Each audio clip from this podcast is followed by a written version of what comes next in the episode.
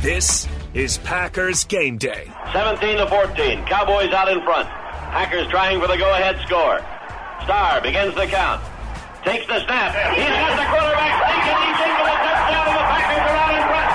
twenty to seventeen. There's thirteen seconds showing on the clock, and the Green Bay Packers are going to be world champions, N F L champions for the third straight year. Four, three, two, Run. one, world champion, Green Bay Packers.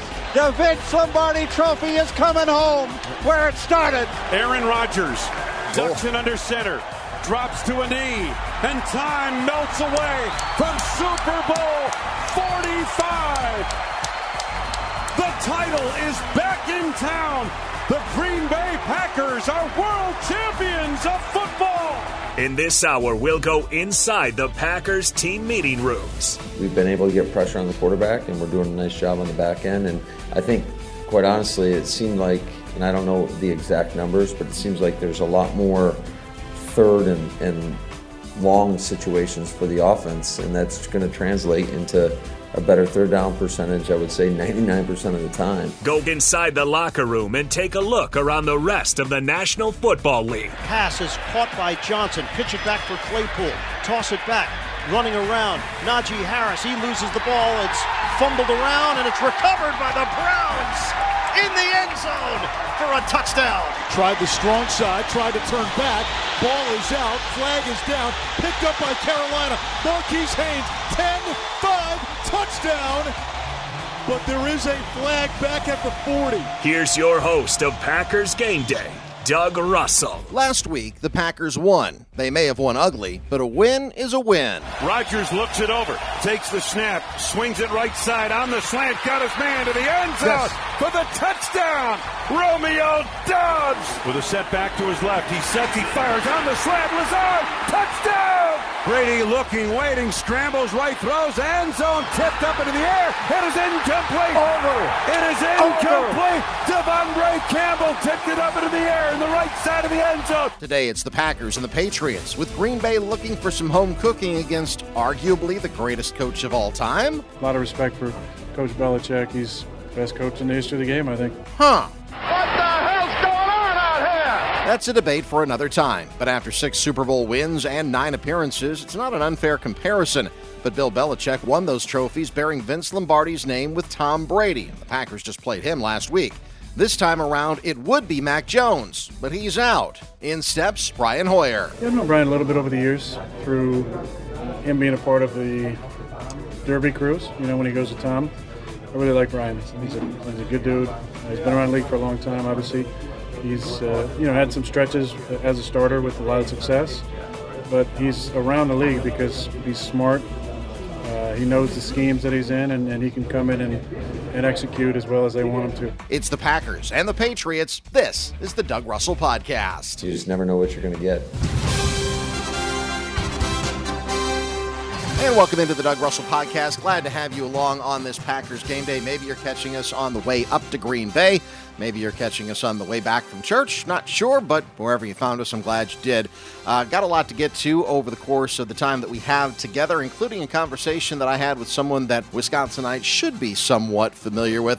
She used to be known as Trenni Kusnierek, but she recently got married, so congratulations to her on that. She's now known as Trenni Casey, and she's been covering the New England Patriots for the last ten years. I want to start off with maybe just a little bit of recent history, but the Packers saw Tom Brady last week in Tampa, but it's kind of still hard to think of him as anything but still a New England Patriot. How long was the shadow that he left when he departed a couple of years ago? Oh, it's still, it's still, I think, casting a shadow over the, the franchise in a sense that there was so much success when he was here, and it was so unexpected, right? I mean, how many times have we heard the story? one hundred ninety-ninth pick, sixth round, and he ends up being, I mean, arguably the greatest football player of all time. You know, some say greatest quarterback, but I, I mean, I think you could argue one of the most prolific football players of all time. Seven Super Bowls, six of those with New England. And so there is just this expectation because of the success that he and Belichick had together that, oh, well, every year you're not just going to, like, compete for the playoffs. You're going to get into the playoffs. You're going to win the A F C East, and you're probably going to be a Super Bowl favorite. And that's just not happening. And so it's, you know, I know there was Cam Newton between um, Brady and Mac Jones, but no one thought he was really going to replace Brady. And now people are looking at Mac Jones and saying, well, can you be the guy that gets us back to the Super Bowl? And it's just this sort of presumption that that's what happens in football, but it's a lot easier said than done. Yeah, I think Packers fans are going to go through some of that as well whenever Aaron Rodgers yeah. is done, too. You got thirty years of Hall of Fame quarterback play. It's hard to replicate that. I want to ask you about Brian Hoyer subbing for Mac Jones in just a second, but former N F L wide receiver Brandon Marshall, I don't know if you saw this or not, he said on Inside the N F L that Bill Belichick's seat is, quote, heating up. Is that true, or does he still get a lifetime pass that usually comes along with six rings? I don't think he gets a lifetime pass. I, I would say that his seat is, okay, so if you have seat warmers in your car, you know, a lot of times there's three levels. Mm-hmm. It's on the first one, right? So it's just warm enough on like a chilly fall day. Uh, you might crank that thing up in the morning, but you might not put it on three where you're like, your butt burning. That's where Bill Belichick is right now. And I, I, I think what would happen first is, and for Packers fans who are listening to this driving up to the game, What what happened in, in, in New England is Josh McDaniels left to become the new head coach of the Las Vegas Raiders. To replace him, one of the most creative, dynamic offensive coordinators of the most recent generation of football, Bill Belichick decided to hand the reins over to Matt Patricia, a failed head coach in Detroit, which people here are familiar with, and someone who was a defensive coordinator his entire career, and Joe Judge, who is a failed head coach for the New York Giants um, and a former special teams coach who is now the quarterback's coach. And so that decision in and of itself, I think, has turned up the heat on Belichick. But I think the first domino that would fall, it wouldn't. I, I don't expect, even if they have a rough year, for Bill Belichick to get let go at the end of this year. But but Robert Kraft might come in and say, listen, I let you hire your two little buddies to run this offense, but it has been a nothing short of a disaster. Our quarterback isn't happy. He's getting injured. All these things are happening. Those two guys go, and you try to do it a different way. I let you do it your way. You do it my way now. Is there a theory as to why Belichick assistant coaches, when they go off and become head coaches elsewhere, is there a theory in New England as to why they fail most of the time? I mean, I think part of it is just because he has so much control over things, and that his system, while it works in New England, and it certainly worked well while you had Tom Brady as your quarterback and you were winning Super Bowls, isn't always a system that works elsewhere. And I think Matt Patricia is a perfect example of that. Bill Belichick rules with an iron fist. You don't say anything to the media. You do your job. Um, it is, you know, a lot of former players, I'm sure, you know, you've seen, people have seen the clip of, I believe it was Danny Amendola after he left New England saying how much it sucked to play there and it was miserable. Um, it's not an easy place to play, and but it's fine to do that when you're winning. I mean, every single year you're a Super Bowl contender. That formula, I think, doesn't always work elsewhere. I am surprised, I have to say, I am surprised that Josh McDaniels has started out oh and three um, in in Las Vegas. Um, and that one surprises me a little bit because he had, I don't want to say free reign in New England, but he had a lot of control over that offense. He is obviously, I think, a really smart offensive mind. Um, and I'm, I'm curious to see if that ship can get righted there, because I thought that was maybe a head coach that left the system that would have a little bit more um, success, but also who learned from his past failures when he was with Denver, when he tried to coach like Bill Belichick and it didn't work. Yeah, Davante Adams pretty mad about that, as we heard after last week's game as well. Yeah. I mean, they've already lost, as you mentioned, three games. That's um, as many games as the Packers lost in each of the last, oh, last year. three games. Yeah. yeah. Well, you know what, sir? Davante Adams, right? Maybe you should have just stuck with the winner. Grass is always greener, right? Um, let's talk about Bill Belichick just for a second. What's he like to cover? I mean, we don't get a whole lot from Matt LaFleur, and I think that's indicative of probably most coaches. But Belichick seems like he's on a whole other level when it comes to his media availabilities. Oh. I mean, at least, like, again, and I don't get to see a ton of Matt LaFleur's, like, press conferences, but I'll see them on, like, N F L Network or E S P N or something. Um, you know, I, watch, like, I mean, I'm a, a religious Good Morning Football viewer, so I see, you know, how he is. At least he's pleasant. At least when he tells you nothing, he says it in a nice way. He does. I'm not sure. I'm not sure if, if you or anybody else saw the press conference that Belichick held on Wednesday when asked repeatedly about the status day by day. of Mac Jones day by day, day, day by day. day. And then he had, and this this is where I think people are getting a little tired, including media, who quite frankly, went out of their way sort of to excuse Bill Belichick's behavior with the media before, because it was like, well, it worked. They were winning. Well, now you're not winning. And he had the audacity to get up in front of a group, a room full of people. And I know two of the reporters, Phil Perry and Andrew Callahan. Phil works for us at N B C. Callahan is the Patriots beat writer for the Boston Herald um, in town. And, and especially Andrew asked, both of them asked Bill very pointed questions. And he just did not want to answer them. And the one that Andrew asked that I thought was really fair is, I think to Phil, he said, well, Phil, you know, I'm not a doctor. And Andrew followed up and said, well, you're not a doctor, but what do your team doctors say? What are they telling you? And he was like, well, I, I, what do you think? I'm gonna, just going to read the M R I? Well, no, no one's asking you to read the M R I. All anyone's saying is, what are the doctors telling you? And if you want to say, hey, you know what, we're not one hundred percent sure yet. It seems to be getting better, but you know how these things can go. It can seem like everything is getting better, and you can have a setback, or you can try to put weight on it or run on it, and it gets hurt further. We just, we don't, we, you know, we want to be careful with this. If he can go, he'll go. But if he can't, we're going to be careful with the injury. That is so different than standing in front of a group of people. He's kind of, it's almost like demeaning to the people who are in that room. And, I, and it's not like people are asking them dumb, reporters are asking him dumb questions or putting him on the spot. They're just asking what fans and everyone wants to know, what's going on, you know, with your allegedly franchise quarterback. I do think the act is where I'm thin. Again, I think when they were winning Super Bowls all the time, it was like, oh, huh, Bill can do whatever he wants. Ha, ha, ha, ha, ha. Well, you know, now you've had a couple losing seasons and you haven't made it to, you haven't made it past the first round of the postseason since Tom Brady's second to last year when you won a Super Bowl. So that line is that, that, that leash you're getting is getting short. That leash you had is getting shorter. Is he going to be one of those guys who dies on the sidelines? How long does he want to keep doing this? Is retirement something that he's even contemplated? So a long time ago, he said he did not want to be that guy who coached into his seventies. He recently did, actually, pretty uh, somewhat, for Bill Belichick at least, a somewhat candid, conver- had a candid conversation with Dan Shaughnessy, longtime columnist for the Boston Globe. And he said, you know, looking back, I probably shouldn't have said that. I mean, listen, let's be honest. seventy now is a lot different than seventy was even ten, fifteen, twenty years ago. Um, he's fit. He's fine. He's healthy. He's got his mind. I can't imagine this is someone who wants to like Bear Bryant or Joe Paterno it. I mean, I don't know. Those are the two guys that I thought of immediately. Yeah. Yeah, immediately, right? Like you, you literally think of those two guys and you think the minute they left football, they died.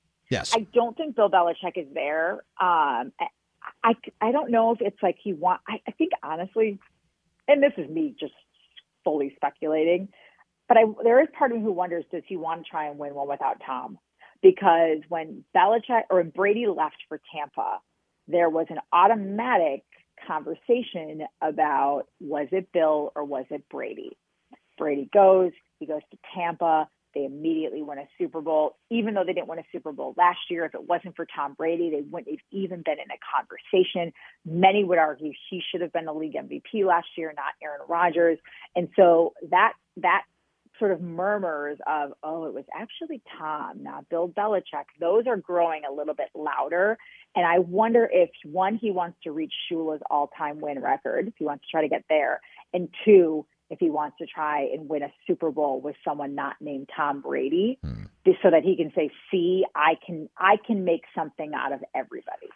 Trenni Casey, formerly Trenni Kusnierek from N B C Sports Boston, joining us here on our Eye on the Enemy segment on Packers Game Day. Well, he does have Mac Jones right now, but maybe not today. Brian Hoyer will get the start at quarterback. How does that change the game plan offensively for de facto offensive coordinator Matt Patricia? I mean, probably not much. It's not like, and I use this example on, on my own show back home this week, it's not like you're going from Patrick Mahomes to Brian Hoyer. Mac Jones isn't super. He doesn't have. He doesn't have a really strong arm. He's not super mobile.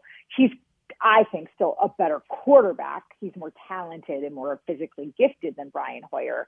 But it doesn't sound like the game plan is going to change very much. The only thing I can think of, Doug, that you might not see as much of, is the Patriots have made a very concerted effort this year to push the ball down the field more. It's why they went out and got Devontae Parker.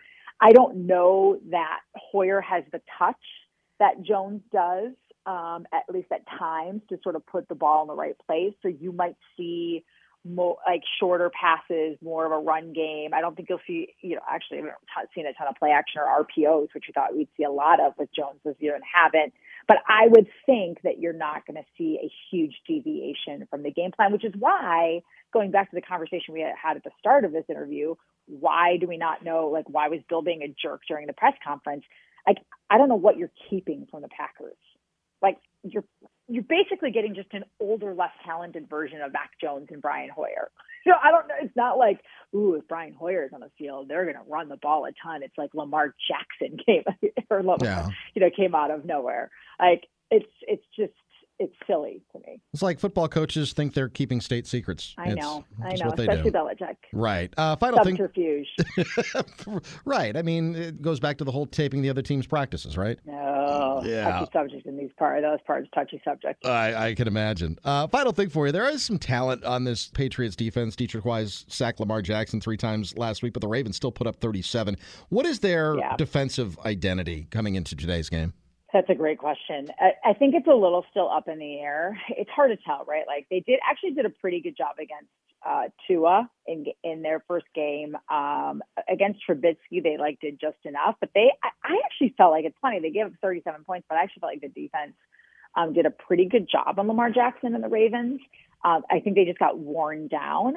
Um, I, I, I, to me, I guess if I had to think of their identity, like to put a word on it for right now, it would be tenacity. Like, they they don't have any stars at any position. Like you mentioned, Deatrich Wise, this is his sixth year in the N F L. He's having a breakout year, his sixth year in the N F L.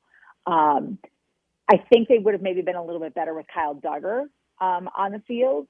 So I just, when I look at them, it's like they sort of, they don't give up. And I think they're, to use a football term, I think they're out kicking their coverage a little bit in terms of like the talent, at least on paper, that you have on the roster versus the performance they're um, putting together. I mean, give credit that we, uh, the, the Patriots do not also have a, a named defensive coordinator. Instead, Gerard Mayo and Steve Belichick are sort of co-coordinators, with Steve Belichick calling the plays. But their defensive game plan is always really solid. They don't make a lot of mistakes. Um, they're not the fastest group. They're not the strongest group. They're not the most talented. But together, um, it, as a whole entity, they actually are pretty good and hold their own. They make you work. They make you work. And there are some people, and, you know, we're talking about, I know the spread, at least at last check, was nine and a half points um, in favor of the Packers. Um, there are a lot of people in New England who would say, take, take the Patriots with that spread. Like, with that defense and with the way that the Packers offense has struggled, I'm one of those people. Take Take, take the Patriots against that spread, because I think the defense keeps them in game. Trenni Casey, I'm still going to struggle with your name probably for a while. It's all right. Trenni Casey, formerly Trenni. That's good.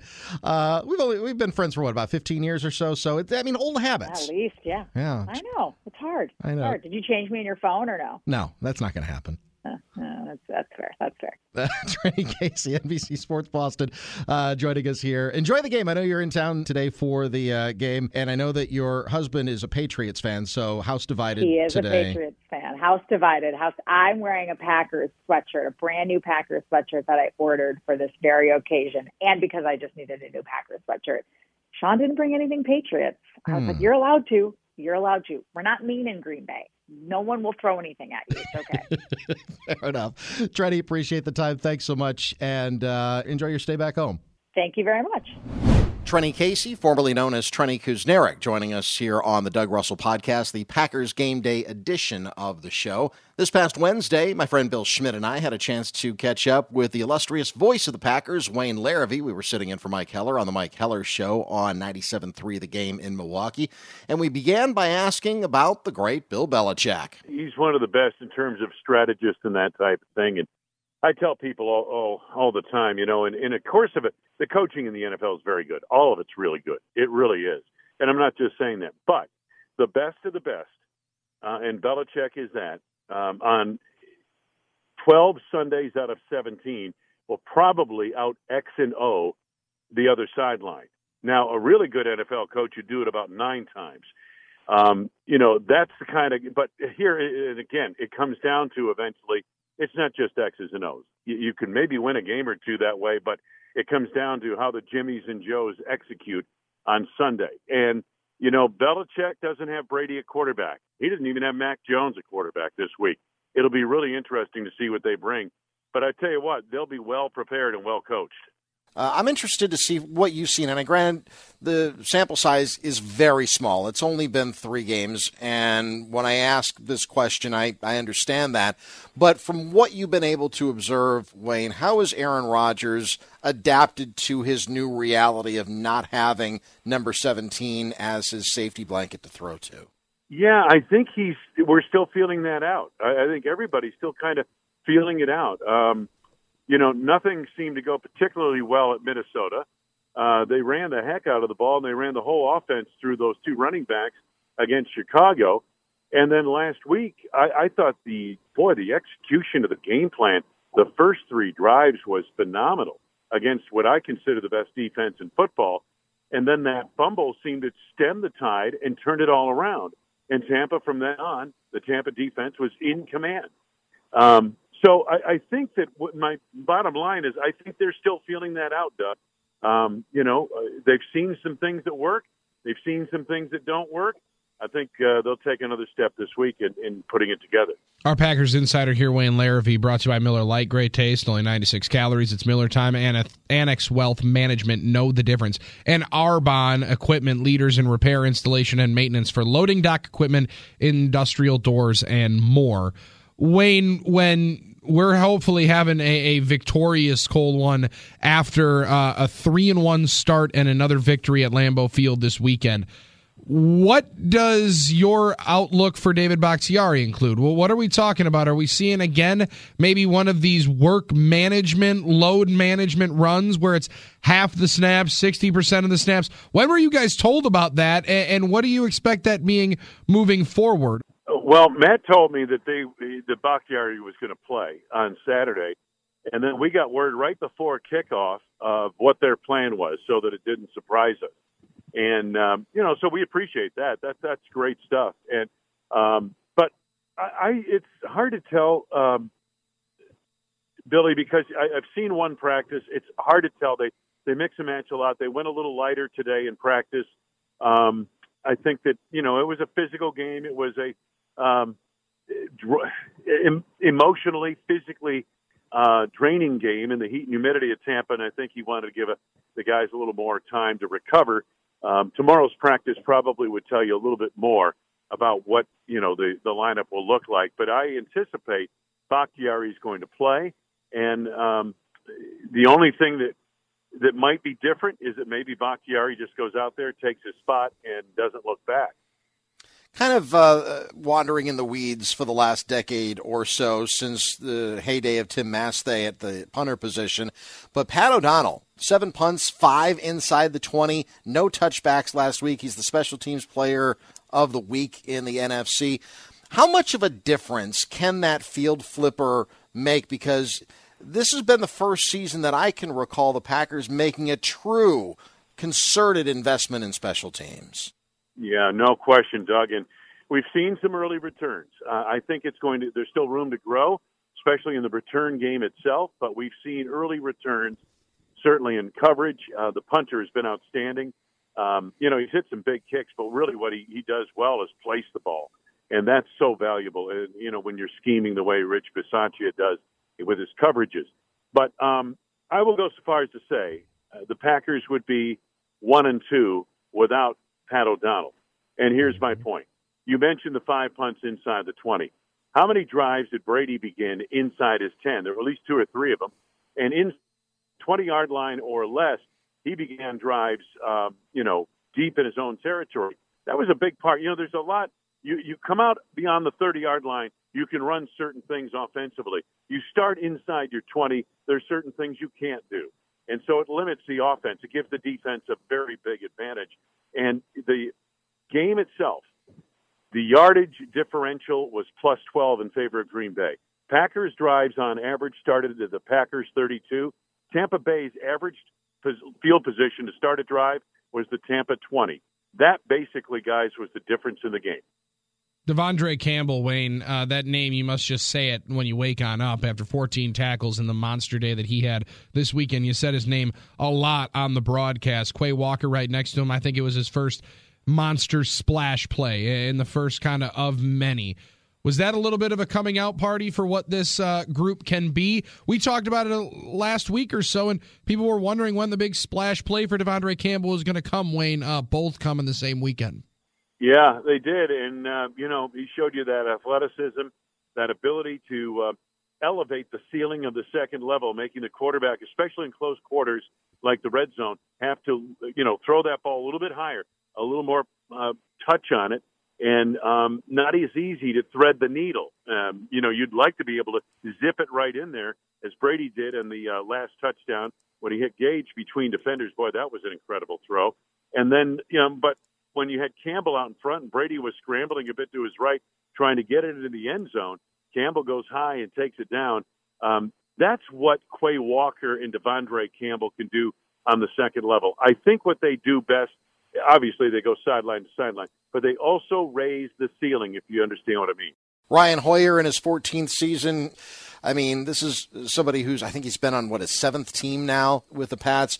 What do you see from Brian Hoyer at this stage of his career, and how do the Packers defend against it?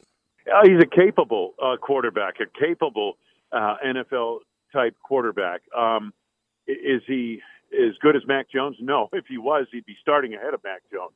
But um, you know, he's a, a journeyman. He's going to go out there, run the offense. He, uh, the Patriots people have said that he's kind of almost like a third offensive coordinator out there. He's very much involved in the game plan, in the development of the game plan, in the implementation on game day. He's very involved in that regard. So, you know, he's going to be, is he as talented as some quarterbacks the Packers have faced? Of course not. But uh, don't don't just write him off. He is a very capable, professional N F L quarterback who understands the design of that offense. And so um, I think it's going to be interesting to see. I, the Packers don't get a free pass on this one. They they don't get a free pass, Wayne, but but they do have a lot of people looking past the, the next couple of games. Uh, this one becomes a lot uh, less fearful for fans uh, with the, the injury to Jones. Then it's the Giants, the Jets, Commanders, uh, until that pre-Halloween night game on Sunday Night Football in Buffalo. Matt LaFleur said earlier today, you look ahead in this league and you get your ass whipped. I tend to lean that way. You've seen a lot of ball. You've been around a lot of teams. How do you, how do teams avoid that? Well, I mean, it gets down to the individual. I mean, you know, the players can't allow themselves to do what we do. That is no. Look ahead. So, you know, I mean, it's, it's an individual thing in many respects. It's the message from the coaching staff. But I will say this, guys, um, in the three-plus years Matt LaFleur has run this thing, how many games have they lost that you sat there and said, well, they weren't ready or they were looking ahead or that type of thing? You could probably count them on one hand at best. And so I, I don't think they're going to look beyond the Patriots. I think the New England Patriots still evoke a certain amount of respect, a certain amount of attention, and certainly that coaching staff does on the other sideline. So here's a tough question. As someone who grew up a Packers fan in the sixties, watching Vince Lombardi do what he did, turning himself into the legend that he is, the trophy named after him, then Belichick comes along and wins six Lombardi trophies. How do you compare and contrast those two elite coaches? Yeah, um, you know, totally different eras. Hard to compare the two. Um, but I will say this, winning a Super Bowl today is probably more difficult than it was in the sixties. I agree. Yeah, I don't. I don't think you're. Uh, I don't. You're I, I, I don't think there's any question. And, and the way that he's had to, I, I joked about it this way, uh, Wayne, and, and you might like this one. When he's doing the G M role and the head coaching role, there there isn't the ability to do like what Vince Lombardi did to Jim Ringo, an all-pro, and he comes in and says, "I'd like a raise." He goes, "Okay, Jim. I found you that raise. It's with the Philadelphia Eagles." yeah. No. Yeah. Uh, you know, it's amazing what Belichick does in his system. Patriots, with the exception of two thousand seven, when they went eighteen and oh and then lost to the Giants in the Super Bowl, that was far and away their best team. Far and away. And, and New England people will tell you that. But no one talks about that team.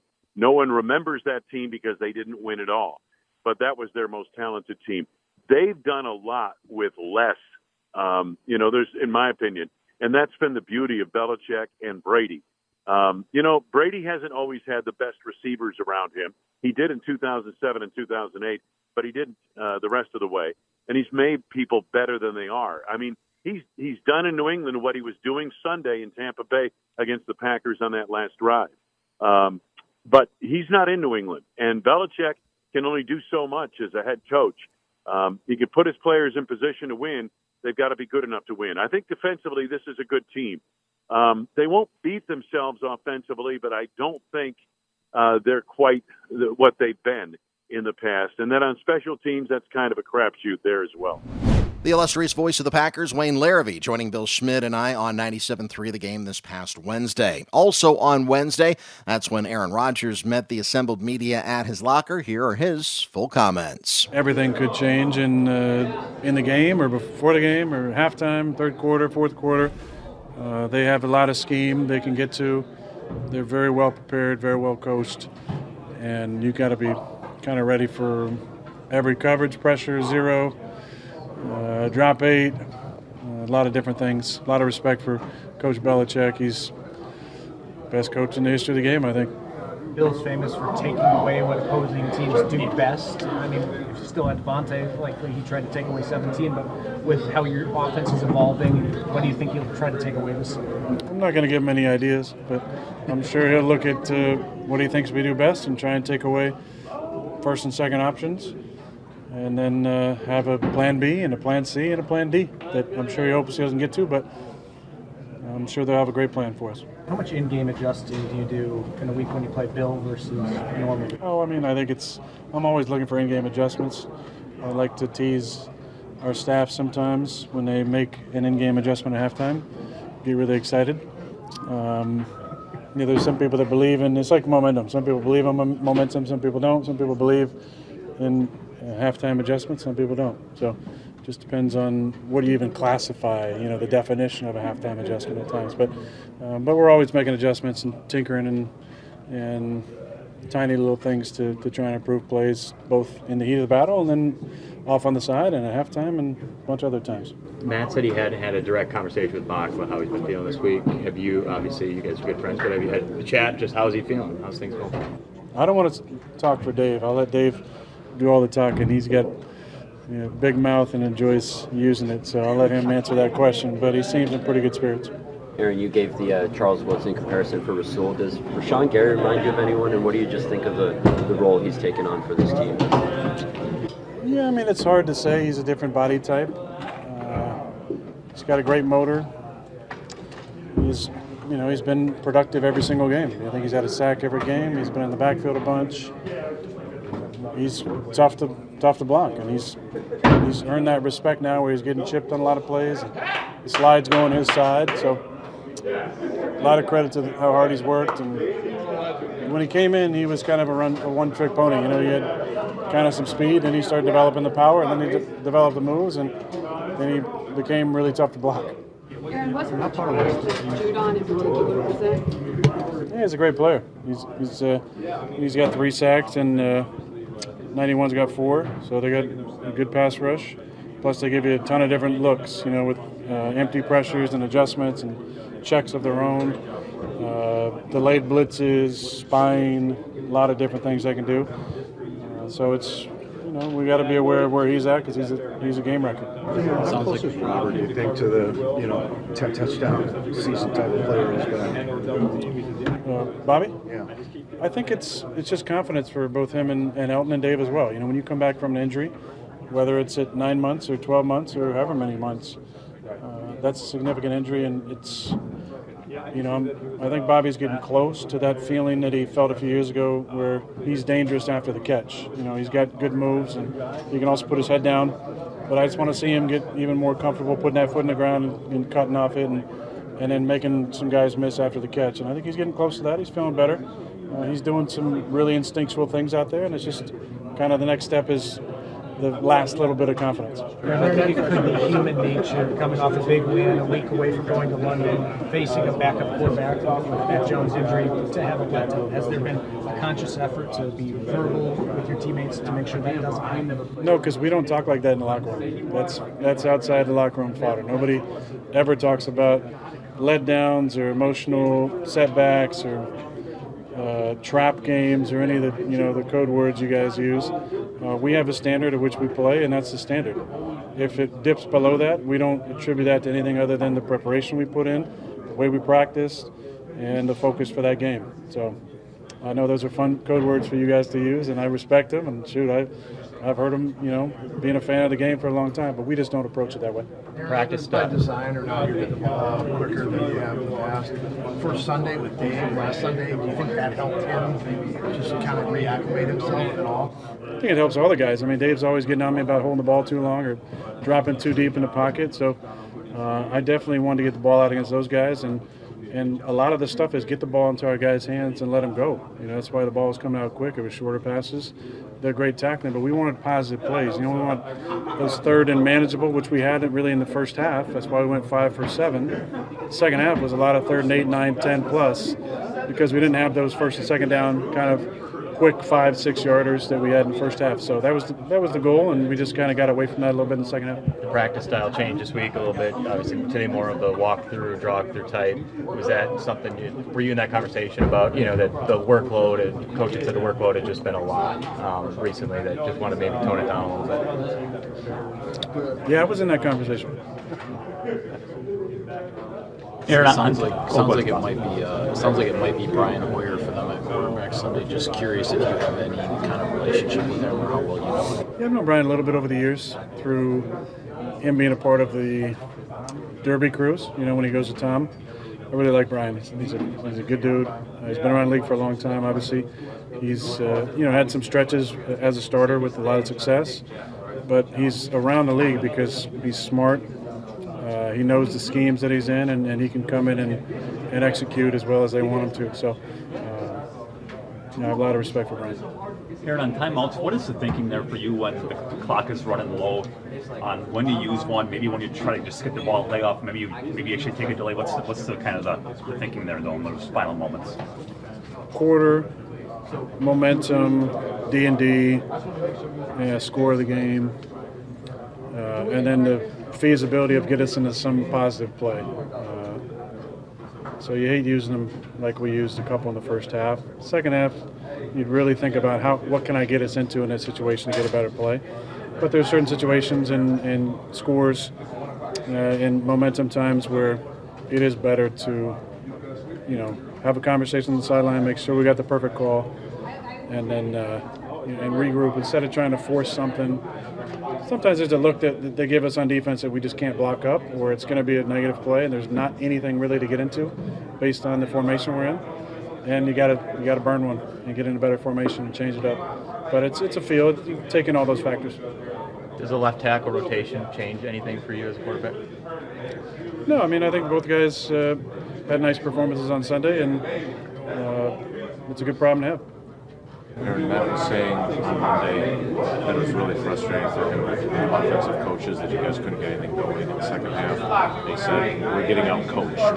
Nothing was working. I'm wondering, having played as long as you have, how big is the challenge to adjust in-game? Like, you can come up with a great game plan, but if they do something you're not expecting, obviously that's what kind of the games are won and lost. What's that process like, and, and how how big of a component is that in winning the game?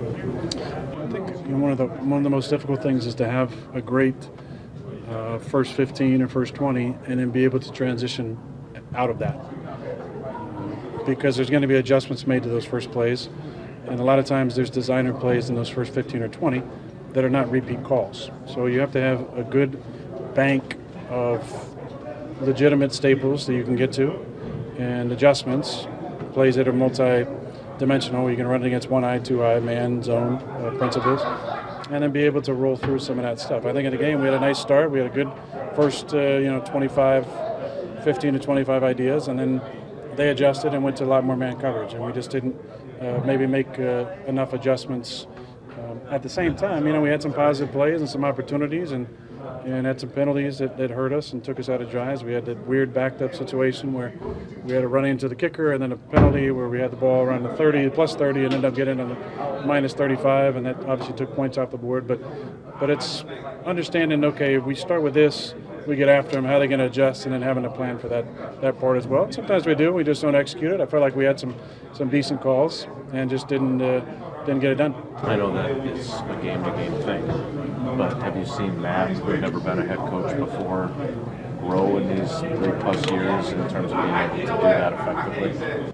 Well, I mean, I joke about the halftime stuff, but uh, the most important conversations are really those player-to-player conversations, where you can have the, sl- the little subtle adjustments between myself and the receivers, myself and the backs, myself and the line, to be able to get us in and out of things a little bit quicker uh, is is important. And you know, it's it's talking about the looks that we had, it's talking about the pressures and adjusting to those, um, because this scheme or this this system hasn't been a big, you know, adjustments at halftime type thing. It's just, you know, trust in the scheme and the stuff that we have in the in the hopper to to, to pull back out. Um, but I think we, I've seen a lot of growth um, in those areas, as less reliant on, on scheme at times and more uh, creative with some adjustments, uh, not just at halftime, but in all the quarters. Uh, when, we, when we're talking on the sidelines, making little subtle adjustments and then just trusting that that's going to work. How does it feel to have the special teams player of the week in your locker room? It's been a while. It's been a while. It's been a while. Uh, he's a uh, pretty, uh, pretty good punter. Uh, happy he's on our team. He's got a hell of a head of hair, and he's a good presence in our locker room. And he's kind of happy to be on this side of the uh, of the border. Has it been different adjusting, running consistently into an eight-man type of defense, where well, in the past normally audible out, or just that wouldn't probably even be a consideration to run in that situation?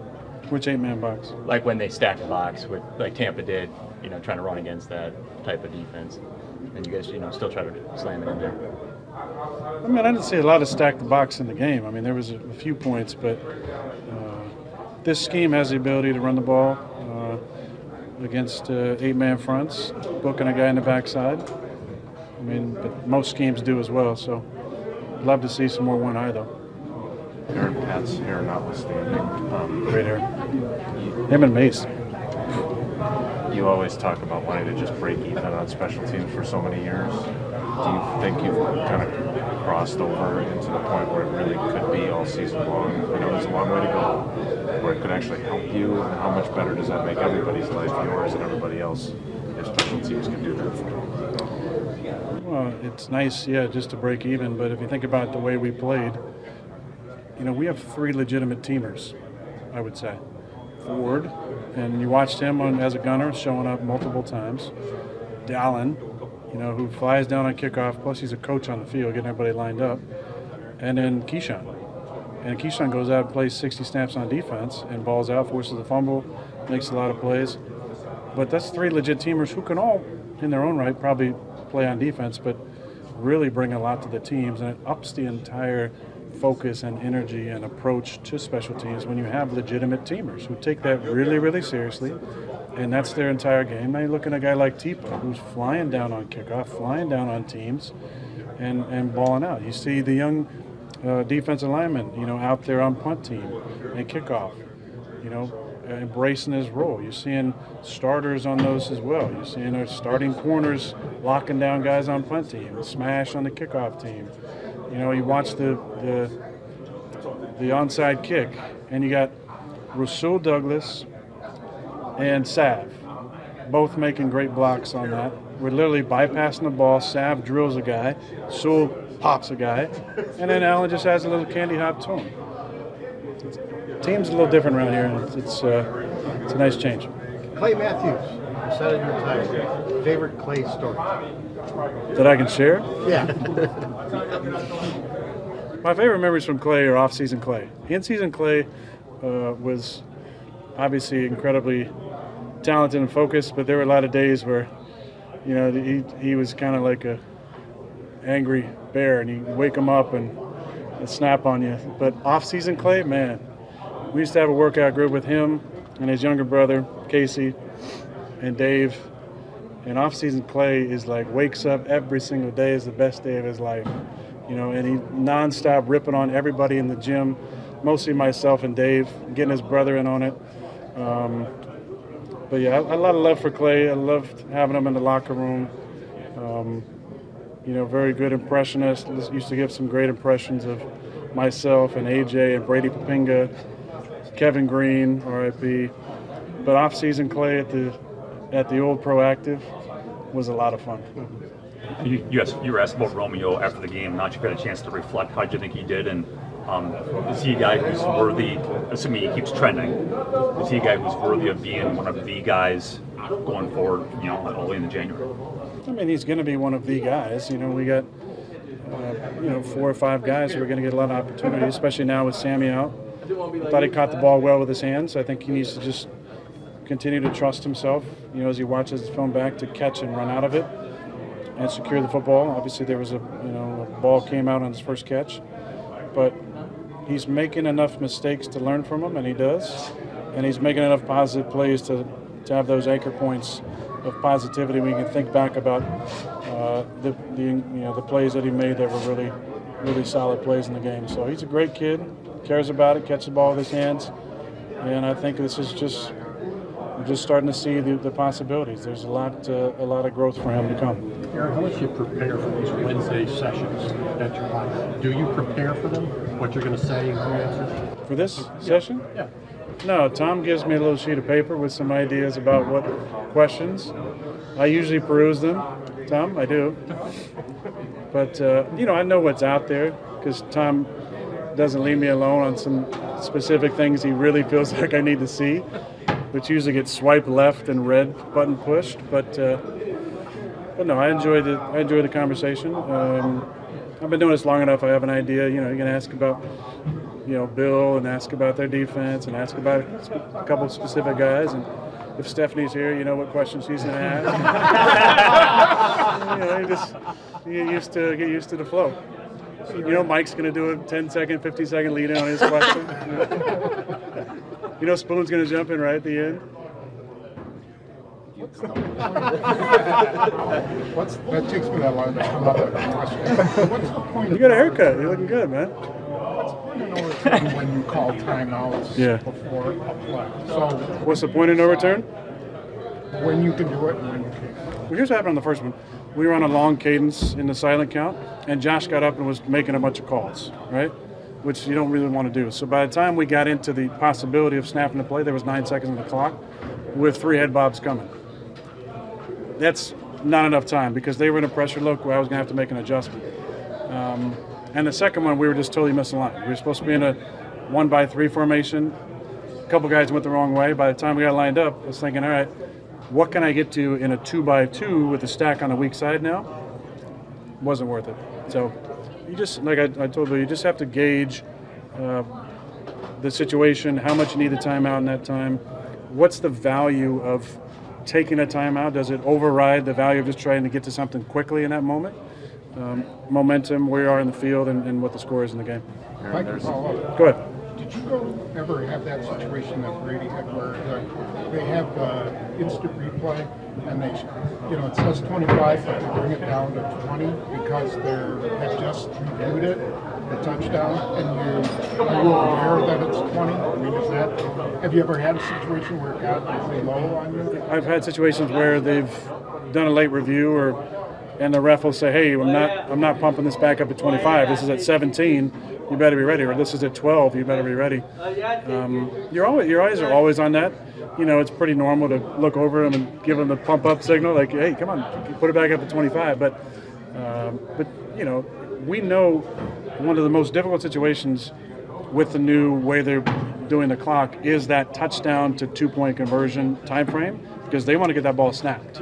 So we better celebrate quickly, get back into a formation, get a call, and and be ready to go. Otherwise, uh, it's going to get down on the clock, and we might be up against it. Aaron, speaking of the clock, there was a lot of discussion about the lag time between the clock hitting zero, and, and I feel like, what was it, a decade ago that we talked about that, and you said that there was the lag time. Mm-hmm. Were you ahead of the curve on that, and the rest of the league has finally realized that? Because that's, that's like old school. I, That was not new to you. I know not to you, but to anybody that heard that over ten years ago. Well, I mean, I, I'd always asked about it because I was interested in uh, how tightly they're going to they're going to police that. I think there was a time where there were certain crews who would, right at zero, go right to the flag, but um, the common knowledge was that there had to be a fully at zero and an understanding that it was a zero by the back judge in order to throw that flag. And we've been up against it for a long time. There's been a few that, you know, probably were really, really close.